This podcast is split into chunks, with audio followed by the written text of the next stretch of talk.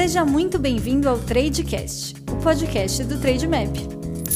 Hoje nós temos aqui um grande investidor, gestor de recursos aí, que tem mais de 20 anos de experiência no mercado e ele também é, integra o comitê macro e é responsável pela estratégia da Forpus Capital, uma grande gestora de recursos que se destacou bastante, principalmente pelo track record que ela vem entregando, mas principalmente, né, por ter conseguido passar muito bem é, pelo Corona Crash no ano passado e vem conseguido entregar bons resultados. Luiz, queria agradecer imensamente pela sua presença aqui no nosso Tradecast e queria que você desse um briefing aí sobre você, falasse um pouquinho da sua experiência no mercado, para que as pessoas possam te conhecer. Primeiramente, obrigado pelo convite, é um prazerzaço falar com você aqui, poder contar um pouquinho do que a gente anda aprontando aqui na Forpus.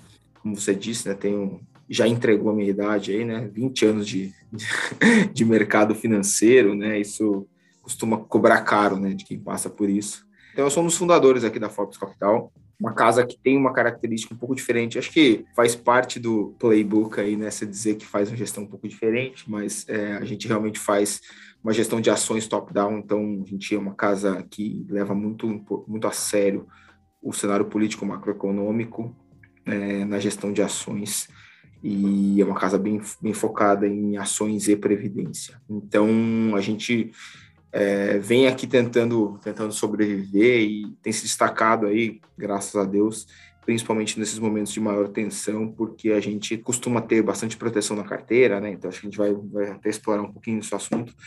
Mas a gente, a, a grande verdade é que a gente entende que no Brasil, até o passado às vezes é incerto, então é melhor ter bastante cautela aí. Acho que o, seguro morreu de velho, né?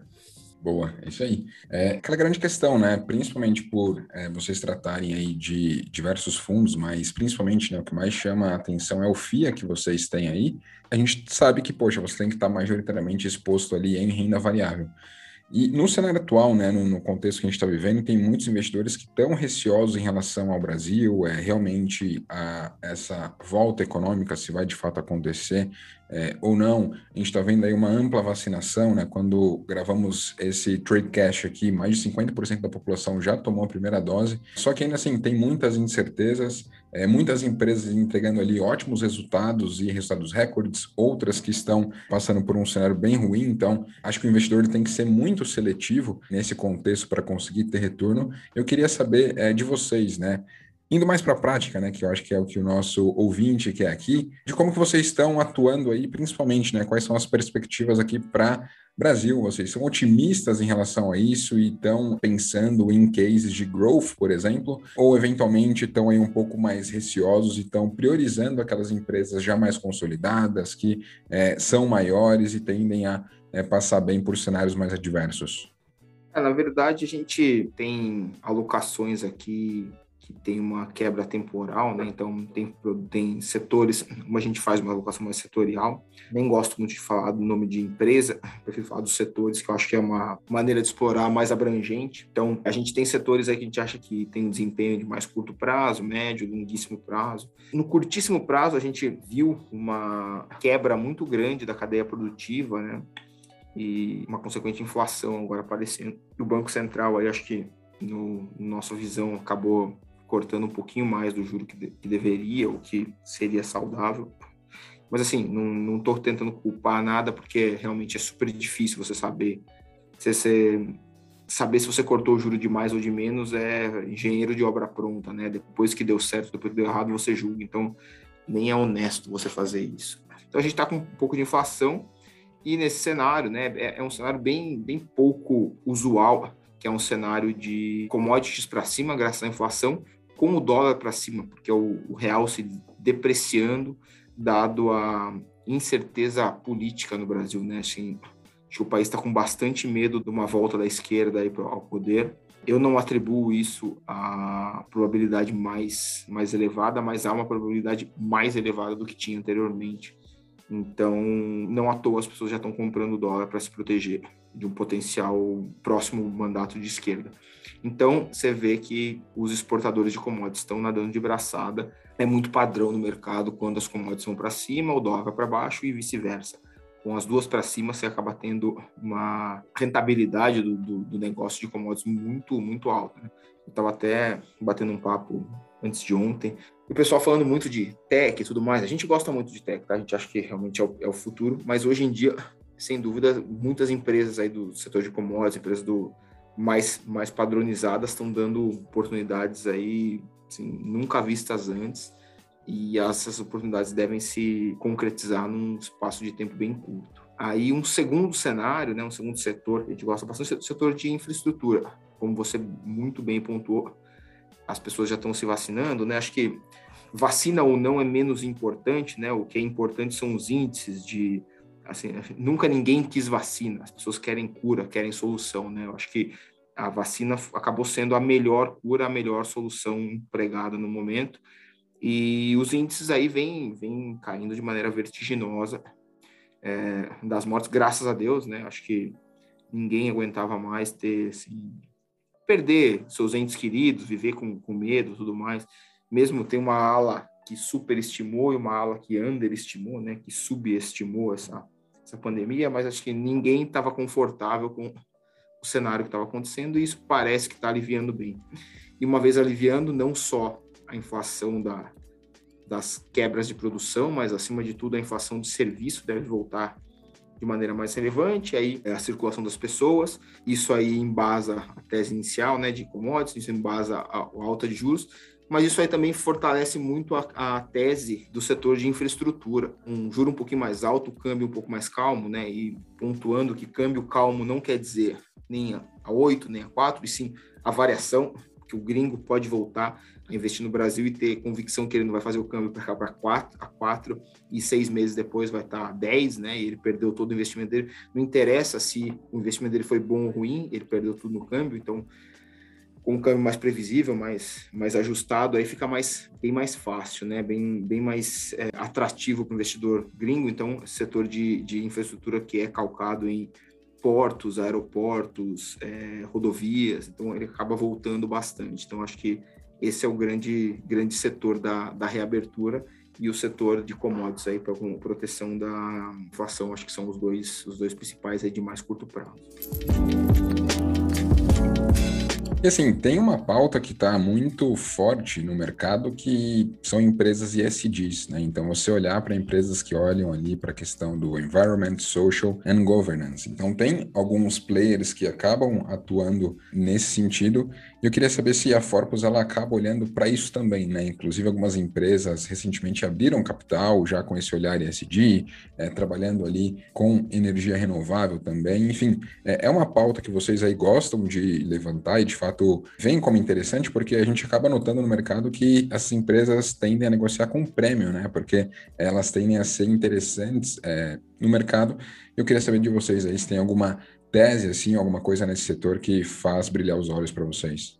Ah, sem dúvida, esse, SD aí, ele, ele nos traz vários insights, né? Eu acho que, primeiramente, tem que separar o joio do trigo, né? Separar o que, o que é ESG de verdade e o que é oportunismo, charlatanismo e todas essas, essas coisas que vêm junto com qualquer inovação, né? Vou te dar um exemplo aqui bem emblemático. Com ISD fica difícil você ter novas oportunidades de exploração mineral, por exemplo, né? Minério de ferro. Com menos exploração de minério de ferro, você sobe o preço das commodities, consequentemente você sobe o preço das moradias e você deixa mais pessoas desabrigadas ou pessoas vivendo numa situação pior.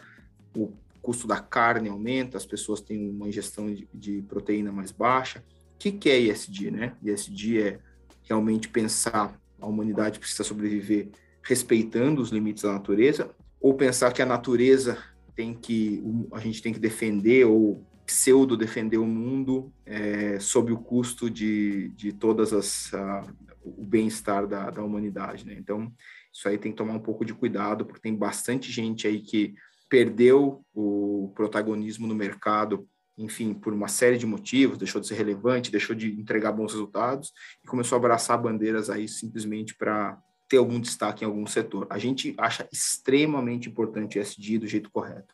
A governança das empresas tem que ser levada em consideração. É, a gente não está aqui para ser a última geração da, do, do, planeta Terra, né? A gente tem que cuidar muito do planeta Terra. Então, assim, é muito importante. É, de uma maneira resumida, é muito importante, mas é bem importante também você levar em consideração as diferenças né, de, de, de aproximação. Então, essas pautas de SD, apesar de corretas, tem muitas são muito inflacionárias, né? Se você não pode mais criar gado, se você não pode mais furar um novo posto de petróleo, isso é bastante inflacionário. Então, é, isso acaba te dando oportunidades em outros em outros setores.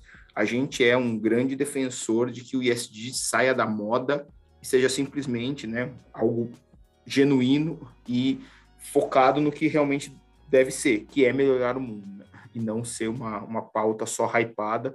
Eu, a gente gostaria que as empresas, por exemplo, né, uma empresa que tem um ISD bem desenvolvido, ela provavelmente não vai cometer erros ambientais que causem multa, e por isso valorização. Ela vai ter uma, uma política de inclusão que aumenta a diversidade da empresa e, consequentemente, aumenta seus resultados e por isso ela vai ter o prêmio. Ela vai ter é, responsabilidade social que melhora a comunidade, que melhora o desempenho da empresa e por isso ela vai ter prêmio. E não essa essa moda de simplesmente dar mais prêmio porque ela se diz ISD, né? ISD é uma coisa muito séria e muito é, geradora de valor para a empresa. Tá? É, não o nome, não as três letrinhas, e sim as políticas em si. É, então a gente é muito, a gente está aqui numa, numa luta para combater o fake ESG e apoiar ao máximo o verdadeiro ESG, porque isso ele realmente traz valor, né? Quem acha que é uma é um mimimi, alguma coisa assim, tá totalmente não entendeu nada. Então é realmente tem um valor muito grande em você é, desenvolver sua comunidade, em você ter diversidade, em você cuidar do, do meio ambiente, porque isso realmente traz valor para a ação, traz valor para acionista. Então, tem que tomar um pouco de cuidado aí para você não, não abraçar as pautas que não são verdadeiras e acabar dando prêmio para coisas que não tem, simplesmente tatuaram ali na, na empresa o, as três letrinhas. Acho que isso é fundamental, né? Porque é, tem muitos negócios que querem surfar de fato essa onda e acabam se pautando ali como ISD, mas é, você vai ver, você vai estudar, não é bem assim, né? Querem só, como você bem disse, né, entrar nesse hype já que todo mundo está olhando para isso, mas nem sempre tem essa questão, né? Inclusive a gente tem algumas empresas aí na bolsa que há anos eles já têm esse olhar, tem algumas que são até bicorp, né? Não era necessário, mas são, tipo uma Natura, é uma Movida, são empresas que já têm esse olhar ISD aí há um bom tempo. E até levando em conta isso, né, Luiz? Poxa, o mercado ele muda constantemente, mas parece que nos últimos meses e anos está mudando ainda mais, né? É, no sentido de que, por exemplo, você pega um livro ali, o Investidor Inteligente, ele pauta ali, tem inúmeras premissas para você, investidor, como levar em conta a relação preço-valor patrimonial para valorar um ativo, como olhar para a relação preço-lucro e quando nós olhamos para o cenário atual, para as empresas, principalmente que tendem a ter as melhores performances aí, né, que estão conseguindo apresentar no curto prazo as maiores variações,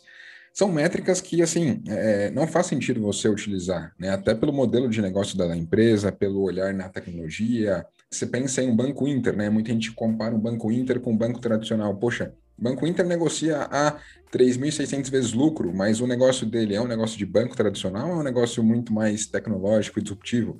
É, então, assim, eu queria entender um pouco de você, né? Dado que, poxa, são 20 anos aí de experiência no mercado, muita coisa mudou. Só que a gente tem aquela grande questão, né? Parece que muitos cases de crescimento e tecnológicos hoje estão no hype e muitas empresas que entregam muito resultado estão aí para trás, né? Aqueles cases de valor estão para trás. É, quando a gente olha, por exemplo, para o Banco Inter, que foi o exemplo que eu citei aqui, ele está negociando hoje a mais de 50 vezes a sua receita. E é um banco relativamente novo.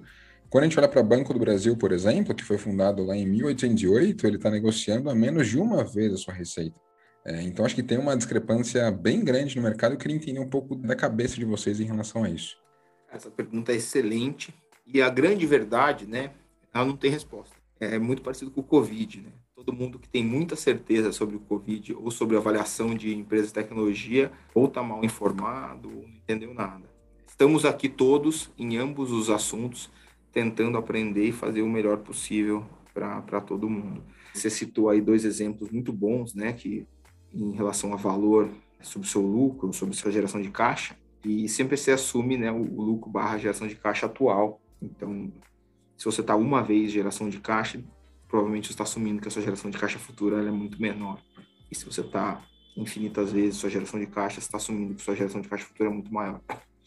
A Forpus tem um fundo Forpus Tech, né? então a gente realmente mergulhou nisso aí, a gente não está não tá aqui falando talk ship, né? Então a gente falar é barato. A gente está realmente lá no, no, campo de batalha, na trincheira ali, do jeito que a gente gosta, né? A gente quer realmente participando das coisas. A gente tem um analista 100% focado nisso, né? E eu estou falando isso para dizer como é que a gente chega nas avaliações. Então, é, ao contrário do que foi por anos e anos e anos, que você olhava muito mais é, demonstrações financeiras, enfim, uma série de coisas, hoje em dia é muito mais importante você ter um contato com o management, você entender a estrutura acionária, você entender os, os estímulos.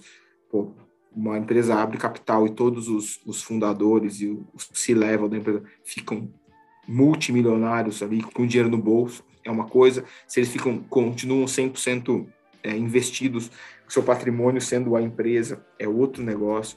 Poder bater um papo com os fornecedores, com os ex-funcionários, com os clientes, enfim. Então você tem que entender muito mais o operacional da empresa e olhar case a case do que você simplesmente olhar os números da empresa. Vou te dar um exemplo que eu gosto bastante, é a VEG, né? A VEG foi uma empresa que tá anos e anos e anos mostrando rentabilidade, de rentabilidade. E qual que é o grande motivo? Tem uma série de motivos, mas o principal é que os seus fundadores barra ou as pessoas que tocam a empresa são referências máximas naquele meio.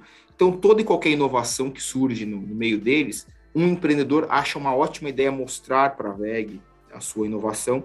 E é super corriqueiro da VEG fazer aquisições pequenas, a qual ele traz pessoas que fizeram inovação, faz novas empresas, e assim a empresa continua crescendo e se inovando e se reinventando através de contratações, através de aquisições e novos produtos e tudo mais. Um exemplo disso é a LocalWeb, né? O Gilberto, que é o fundador da LocalWeb, é uma das pessoas mais respeitadas no seu meio, então ele consegue mais ou menos tudo de bom que acontece na, no meio passa por ele. Então ele tem a oportunidade de participar, de ouvir, de contratar essas pessoas, de botar essas empresas para dentro. Então, uma das maneiras que a local web se mantém gerando valor, criando, crescendo e se mostrando como uma empresa super interessante, como a gente acha, através dessas acquisition and hiring, né, que seria aquisição e contratação, numa palavra só. Então, basicamente, ela cresce do modelo que a VEG fez. Então, assim, a gente não, não tem genialidade nenhuma, simplesmente compara uma, um, um, sistema que deu certo no passado numa nova economia. Então, só para te dizer que não dá para ficar olhando múltiplos números é, de maneira isolada, né? Então, você tem que entender bem o business. Então, é dessa maneira, e por isso que a gente trouxe aqui um analista 100% focado nisso, que é um cara que já trabalhou em M&A para comprar empresa de tech, já vendeu sua própria empresa de tech, enfim, um cara 100% do, do meio, que toca o Forpus Tech junto com o Francisco e Michel. Então, a gente usa esse, esse approach mais operacional do que financeiro, tá? Eu acho que é assim que você tem que olhar essas empresas.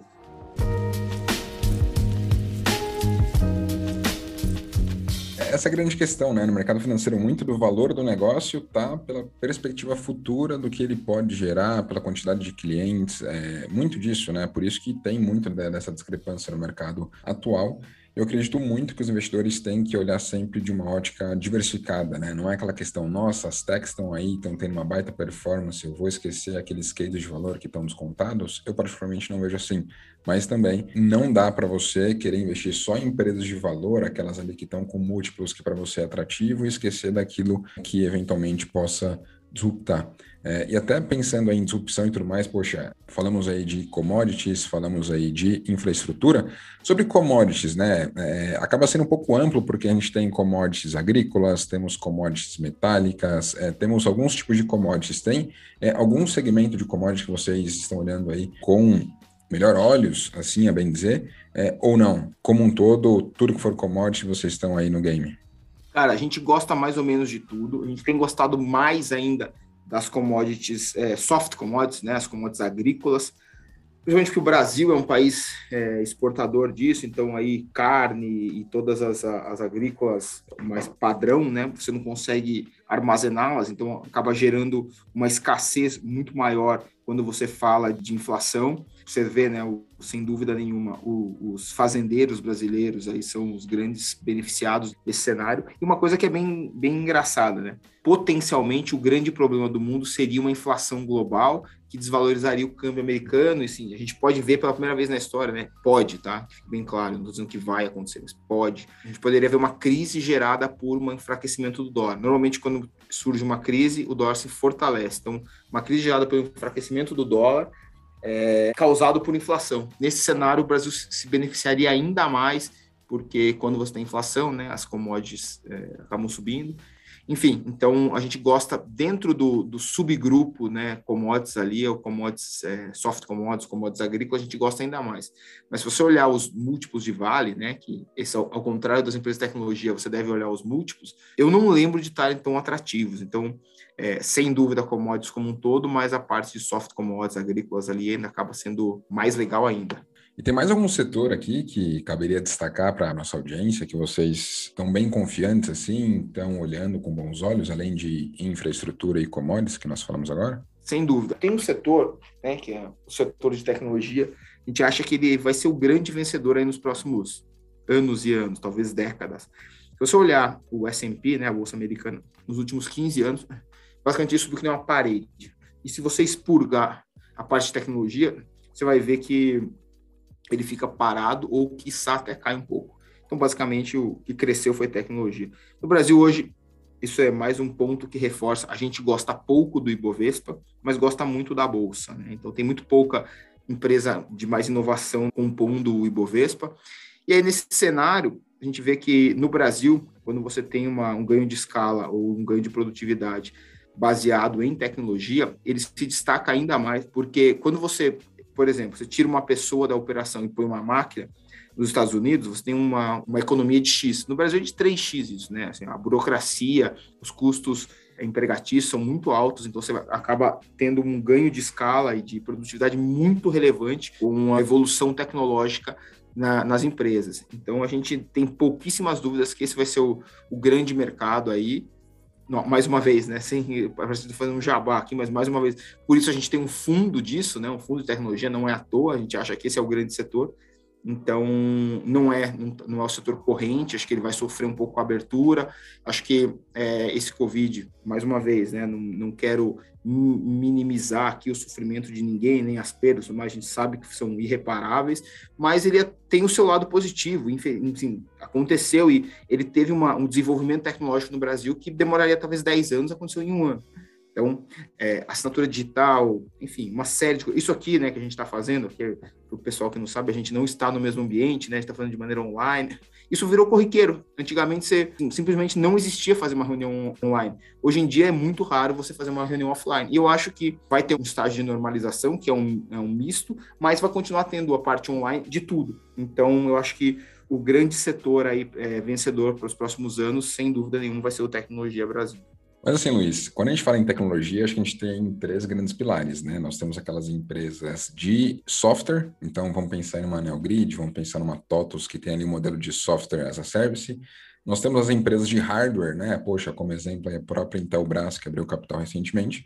E nós temos ali é, as empresas que são, de certa forma, integradoras, né? Mosaico, temos a Infracommerce, que abriu capital recente, enfim. Entre essas três, tem alguma que você vê como ganhadora ou você acha que, poxa, pensando em tecnologia, tem que estar em tudo aquilo que ela vai prover mesmo?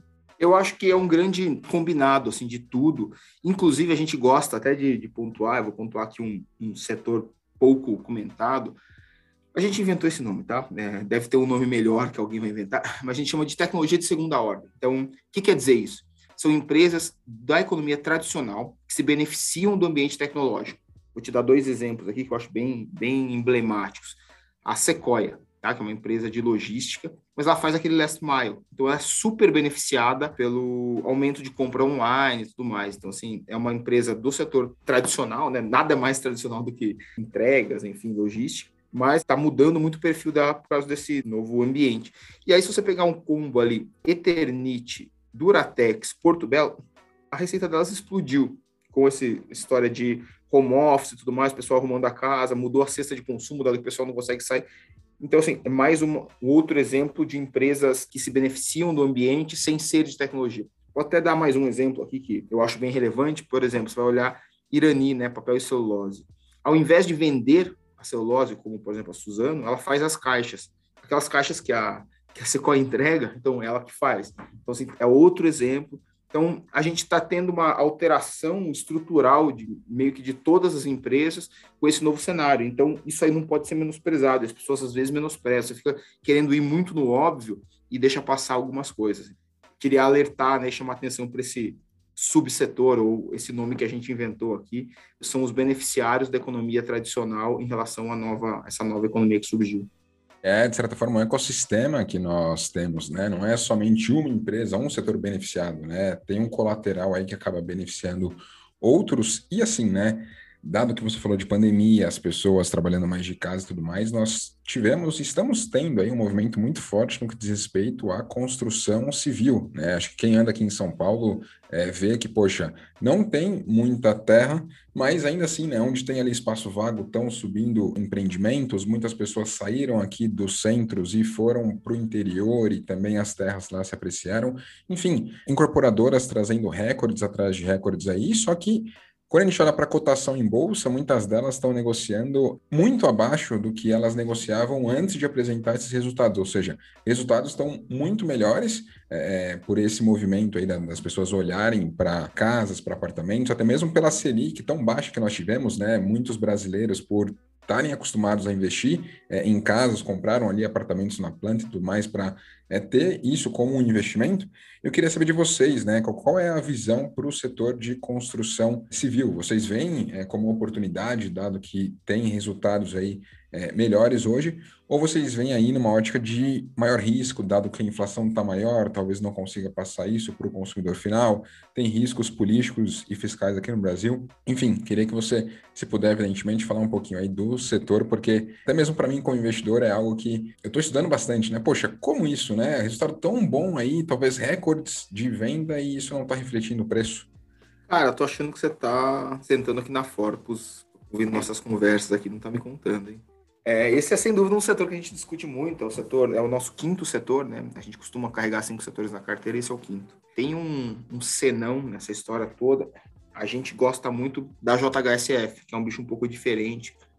É, sim, a gente sabe que ela tem uma tendência a refletir muito mais o comportamento do, da classe AAA, né, de São Paulo, aí, principalmente de São Paulo, mas da classe AAA. Mas é o player que capturam essa saída um pouco do, dos supercentros urbanos, né?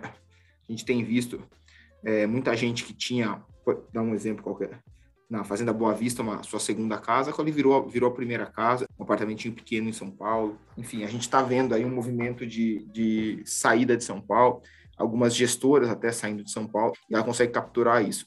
É uma incorporadora que tem já um land bank, né, que é um, uma estoque de terrenos bem grande em volta dos seus empreendimentos. São empreendimentos que custaram muito, muito, muito caro para fazer o lançamento do produto lá atrás, né, anos e anos atrás. Não à toa a ação chegou a cair assim, mais de 80% em algum momento. Mas os, hoje em dia os empreendimentos são consolidados e já tem os terrenos em volta. Então, basicamente é, eu vou usar a palavra só, né? Nunca é só quando você vai fazer na economia real, mas é só você lançar e, e vender. Então, a gente tem visto aí uma, um movimento bem, bem relevante de ganho né, dessa empresa, que pô, tem bastante terreno lá em volta do Boa Vista, em volta do Shopping Catarina, tem um, um aeroporto, em volta aqui próprio do Cidade Jardim, que é um, um, empreendimento super, super consolidado. Mas dito tudo isso, a gente, se você olhar, né, tá subindo os juros, mas está subindo os juros spot, né, a Selic. Os juros ali de 10 anos estava 8,5, 9, continua em torno disso, então não teve uma alteração muito grande. Então, por isso que, que é uma, um grande vetor de, de valorização ou desvalorização de empresas de real estate, né, do, mercado imobiliário, é, são os juros futuros. Então, a gente continua gostando bastante, acha que essa alta de juros é até benéfica, porque ela tende a derrubar os juros mais longos. Então, a gente tem, gosta, e a nossa favorita é a JHSF, principalmente por esse play de saída um pouco aqui da, do superurbanismo que a gente tem em São Paulo hoje em dia. Uma das melhores coisas de você investir na bolsa e ter uma carteira diversificada é que você tem que estar tá olhando é, para o que está acontecendo aí no mundo, para o que está acontecendo nos setores, e não precisa a sua carteira inteira, é, tudo que você investe andar de uma só vez, né? Pode ser que algumas coisas andem, outras fica é, eventualmente para trás, mas fazendo ali uma boa gestão você vai conseguir ter alfa, vai conseguir ter retorno ao longo do tempo e até aproveitando isso, é, Luiz, queria que você falasse um pouquinho do que você vê que atribui essa performance acima da média que a Forpus consegue trazer, né? E principalmente, como eu já conheço você, poxa, como nós já fizemos lives aqui no canal é, do YouTube do TradeMap, é, sei que tem um viés também de segurança, né? Um viés de ter um seguro também, ou seja, você consegue atacar de um lado com a sua equipe, mas também tem proteção para não ser pego, de certa modo, a calça curta, né? Porque aqui no Brasil a gente tem, é, de tempos em tempos, volatilidade, né? Acho que isso é normal. Se a gente olhar ali para 2016, teve Dilma vírus, quando a gente olha 2017, teve Josley Day, 18 caminhoneiros, 19 acho que passou um pouco ileso, mas 20 veio o Corona Crash. Então, todo ano praticamente tem alguma coisa eu queria saber de vocês aí, né? O que você atribui essa performance aí, né, da Forpus? É conseguir fazer bem essa questão de segurança? É conseguir fazer bem do outro lado também o stock picking? Enfim. O grande diferencial é uma ausência quase que completa de genialidade associada a uma presença completa de disciplina. A gente sempre entende que, eu acho que assim, a gente não tem grandes drawdowns, né, grandes quedas, porque a gente nunca tenta peitar o mercado, né? A gente gostou de uma até a gente começa pequeno, se for dando certo, a gente vai aumentando. Também, por outro lado, a gente sempre está com muita proteção, porque a gente entende que não interessa qual ativo, você sempre não sabe mais sobre esse ativo do que você sabe. Então, a gente tem um ativo qualquer, a gente tem convicção que ele está ele tá subprecificado, né? Tá, tá precificado abaixo do seu valor, subprecificado, né? Precificado abaixo do seu valor correto e a gente começa a comprá-lo, ele, ele começa a cair, a gente começa a imaginar que tem uma coisa ali dentro que a gente não sabe. Então a gente reduz, a gente faz um delta hedge, né? vai reduzindo a, a capacidade de perda daquele ativo. E se começa a dar certo, a gente vai aumentando e vai capturando um pouquinho mais. Quando eu comecei a operar, sempre fiz assim, e eu achava que todo mundo fazia. Sabe essas coisas que você não pergunta para as pessoas como que elas fazem, você acha que todo mundo faz igual? E aí, anos e anos depois, eu descobri que muita gente acha quanto mais cai você tem que comprar e quanto mais sobe você tem que vender. Para mim, isso sim, eu simplesmente não consigo entender em nenhuma esfera você fazer isso. Mas parece que tem gente que faz. E outra coisa, a gente nunca trabalha sem a proteção do risco de cauda ali, que a gente não necessariamente acerta sempre, mas a gente sempre tenta estar o mais protegido possível. Eu acho que, cara, aquela, aquela conta, né? Se cair 50%, você tem que subir 100 só para voltar. Então, o grande segredo da rentabilidade consistente de longo prazo é você não tomar grandes tombos, porque a gente também entende que o nosso segundo trabalho é rentabilizar bem o cotista, o primeiro trabalho é manter o cotista dormindo e gerando sua renda no seu trabalho em paz. Então a gente tem que ter muita proteção, então acho que é, é mais nessa linha que a gente acaba tendo algum destaque aí de performance por essa cautela, por esse cuidado que a gente tem com as potenciais perdas. Você falou do próprio tema disciplina e tudo mais, e para quem te acompanha um pouco mais, sabe que é, além de ser uma fera no mercado financeiro, fora dele também você é uma fera, né? É faixa preta aí em jiu-jitsu, já participou e ganhou de campeonatos nacionais e é, internacionais também. Qual que é a importância de, muitas vezes, praticar alguma outra coisa além do mercado financeiro, né? Porque muitas vezes quando a gente está aqui, estamos aqui nesse podcast, por exemplo, a galera ela fala, nossa, o Luiz, ele respira o mercado financeiro 24 horas por dia, ele não faz nada além disso, mas assim, é importante ter algo para você se dedicar, para conseguir, enfim, é, dar uma limpada na, na, na cabeça, um reset, para conseguir ter, de fato, uma alta performance. Eu, particularmente, gosto muito de fazer isso e queria entender um pouco de você, né? O quanto que o é, jiu-jitsu acaba te ajudando nesse sentido, é, na sua performance aí, principalmente, né? Você recomenda as pessoas, né, os investidores que estão aí no mercado, também olharem para outras atividades além disso, né, do mercado que eles estão estudando? Cara, isso é fundamental. Primeiro, eu sou um liberal econômico, eu sou um conservador nos costumes, eu tenho, eu tenho algumas bandeiras que eu gosto, mas se eu tivesse que me definir com uma bandeira só, seria meritocracia, tá? Então, assim, eu sou o fã máximo da meritocracia e eu fico, assim, desesperado quando as pessoas tiram os méritos da meritocracia. Eu pô, estudei escola estadual, estudei, depois fiz faculdade com bolsa de estudos, então, e fui pro jiu-jitsu. E o jiu-jitsu, ele, e o esporte como todo, tá? Eu, eu vou falar do jiu-jitsu, mas eu acho que qualquer esporte competitivo, você tem esses benefícios, né? É óbvio que o mercado financeiro é o que domina a minha vida, é óbvio, e assim, não é nenhum problema para mim, né? Eu gosto de falar que essa história de que, pô, faz o que você ama e o dinheiro vem atrás, é um mega clichê, mas é uma das maiores verdades que o mercado financeiro para mim é como se fosse minha série, né? Tem gente que assiste, sei lá, Friends ou qualquer outra série que eu, eu não assisto, no caso. Então, ah, fulaninha vai namorar fulaninho, será que fulaninho fez... A gente é que, pô, qual vai ser a besteira que o Bolsonaro vai falar hoje? O que, que o Roberto Campos vai fazer? O que vai acontecer com o Ju? Cara, essa é a nossa série, né? Então a gente, basicamente, meus amigos, 90% deles são do mercado, a gente troca ideia sobre isso. Então é o dia a dia, então sim, eu falo sobre mercado o dia todo. Então, e, e assim, pô, minha namorada é economista, trabalha no mercado financeiro, a gente fala sobre isso. Com todo mundo eu falo sobre isso. Mas o jiu-jitsu, cara, o que, que ele é legal? Assim, usando especificamente o jiu-jitsu, mas porque eu não tenho conhecimento de outros esportes, mas acho que todo mundo que pratica esporte consegue fazer um paralelo bom. Primeiro, no jiu-jitsu acontece muitas vezes que a pessoa te encaixa um golpe e você vai ter que desistir. Isso acontece. E você perdeu. Mas muitas vezes você tá numa posição super incômoda, o cara tá com o joelho no seu peito, você não tá respirando direito, você para e pensa, tem um golpe aqui? eu vou apagar, basicamente no jiu-jitsu você tem os estrangulamentos, que se você não bater, não desistir, você apaga, né? Que é, não é legal. E tem os, as torções de, de, articulação, que se você não desistir, você se machuca. Então você não deve deixar acontecer nenhum dos dois. Às vezes você tá ali um pouco de dor, um pouco de desconforto, mas não tá pegando seu pescoço, nenhuma articulação. Mas você tá super desconfortável. Só que se você aguentar com ali um pouquinho, talvez melhore. Então você começa a, a acostumar a ficar é, confortável no desconforto. Você pensa, tá ruim, tá ruim. Mas aqui eu não morro, aqui eu não quebro nada, aqui não me machuca.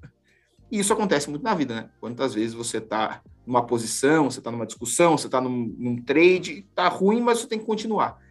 E outra coisa que é bem importante no jiu-jitsu é, exemplo, você tá ali no, chama scramble, né? A hora que você tá, tá lutando. E aí você tá super cansado. E o cara tá chegando do seu lado, não sei o quê, e se você deixar ele chegar, você nunca mais volta. Você vai ficar muito ruim. Só que você tá mentalmente. O seu corpo, ele desiste assim. Normalmente você ainda tem uns 40% do tanque ali físico, mas o seu, a sua cabeça desiste muito antes do corpo. Então pô, se eu fizer mais uma força, mais 5 segundos, talvez eu me, me ajeite e aí eu vou descansar numa posição confortável. Se eu parar de fazer força agora e quiser descansar, eu nunca mais volto pro bom. Então, você, ele te obriga também, às vezes, a lutar um pouquinho a mais, aí one step further.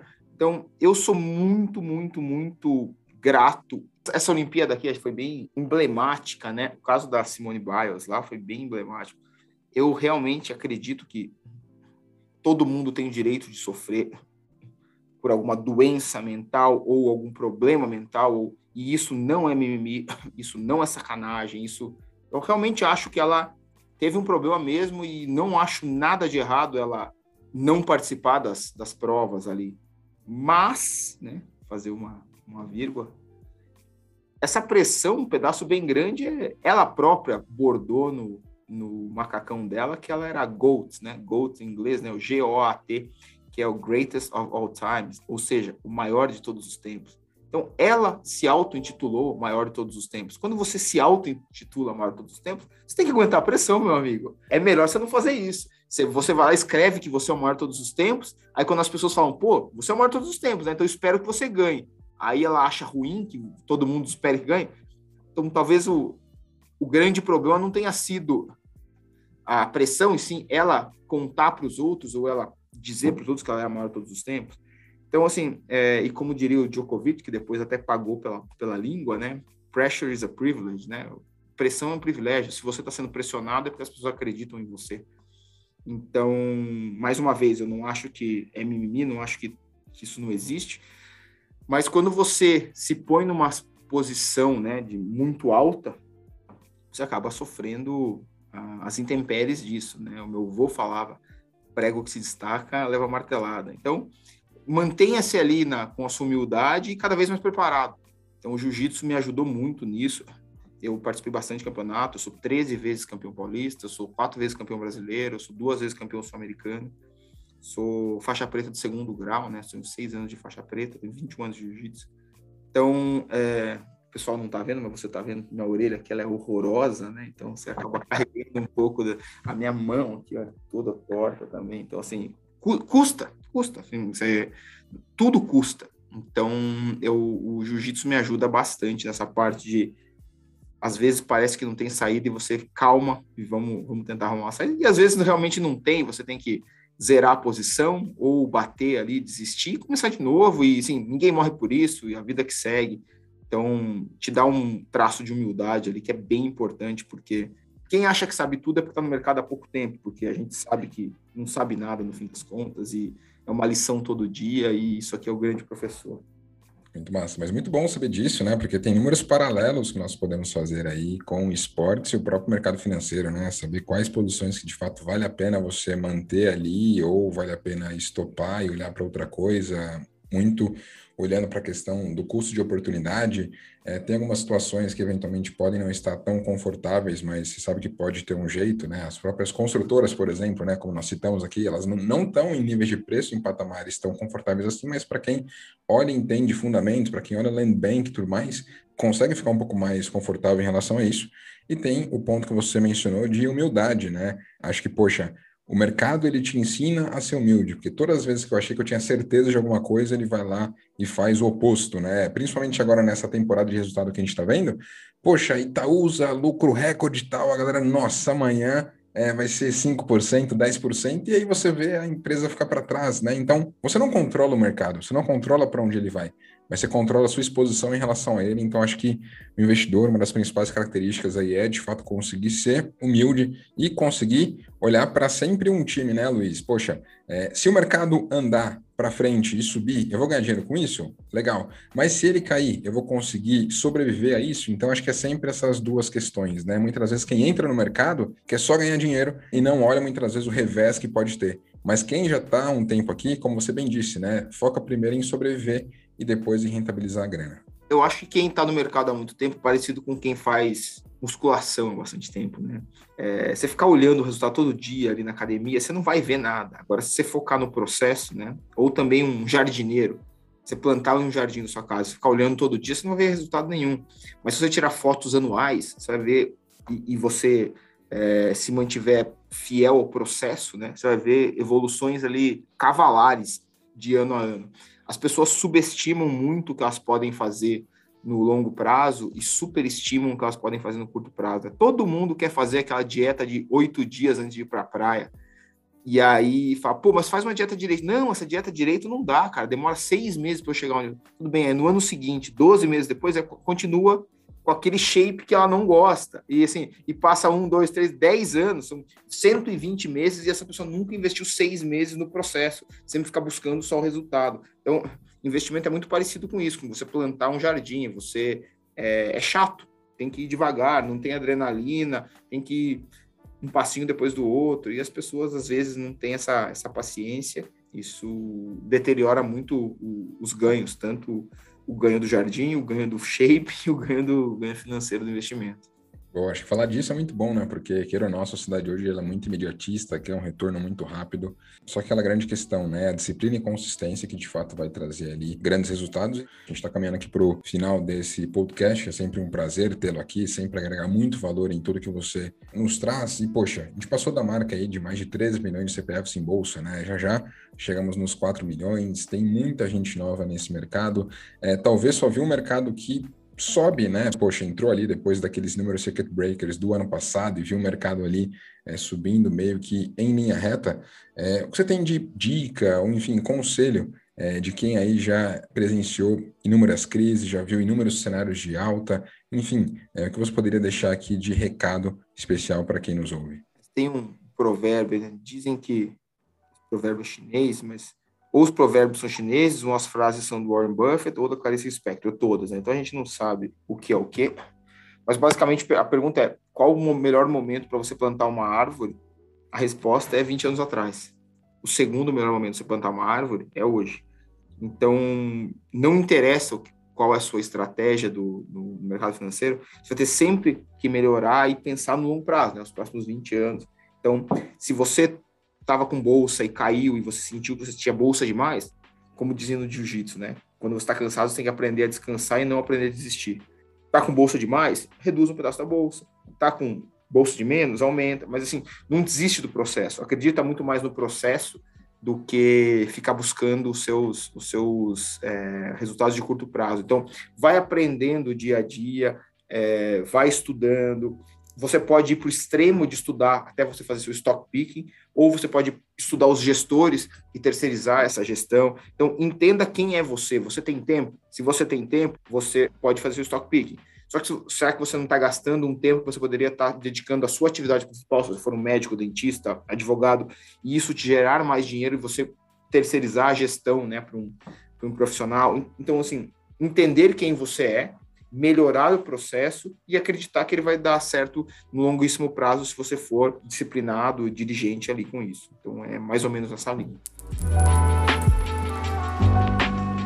Muito obrigado pelo papo, certamente agregou muito valor aqui. Pessoal, vocês curtiram também todo esse conteúdo, por favor, compartilhem aí com seus amigos. Se ainda não segue aí o Luiz, o link dele das redes sociais vai estar aqui na descrição desse episódio. É L de Luiz Nunes JR no Twitter. L Nunes JR. É isso aí. Lá, já que a gente está falando de uma pessoa do jiu-jitsu, lá é tiro, porrada e bomba, né? Lá onde as brigas do mercado financeiro acontecem. Sem massagem.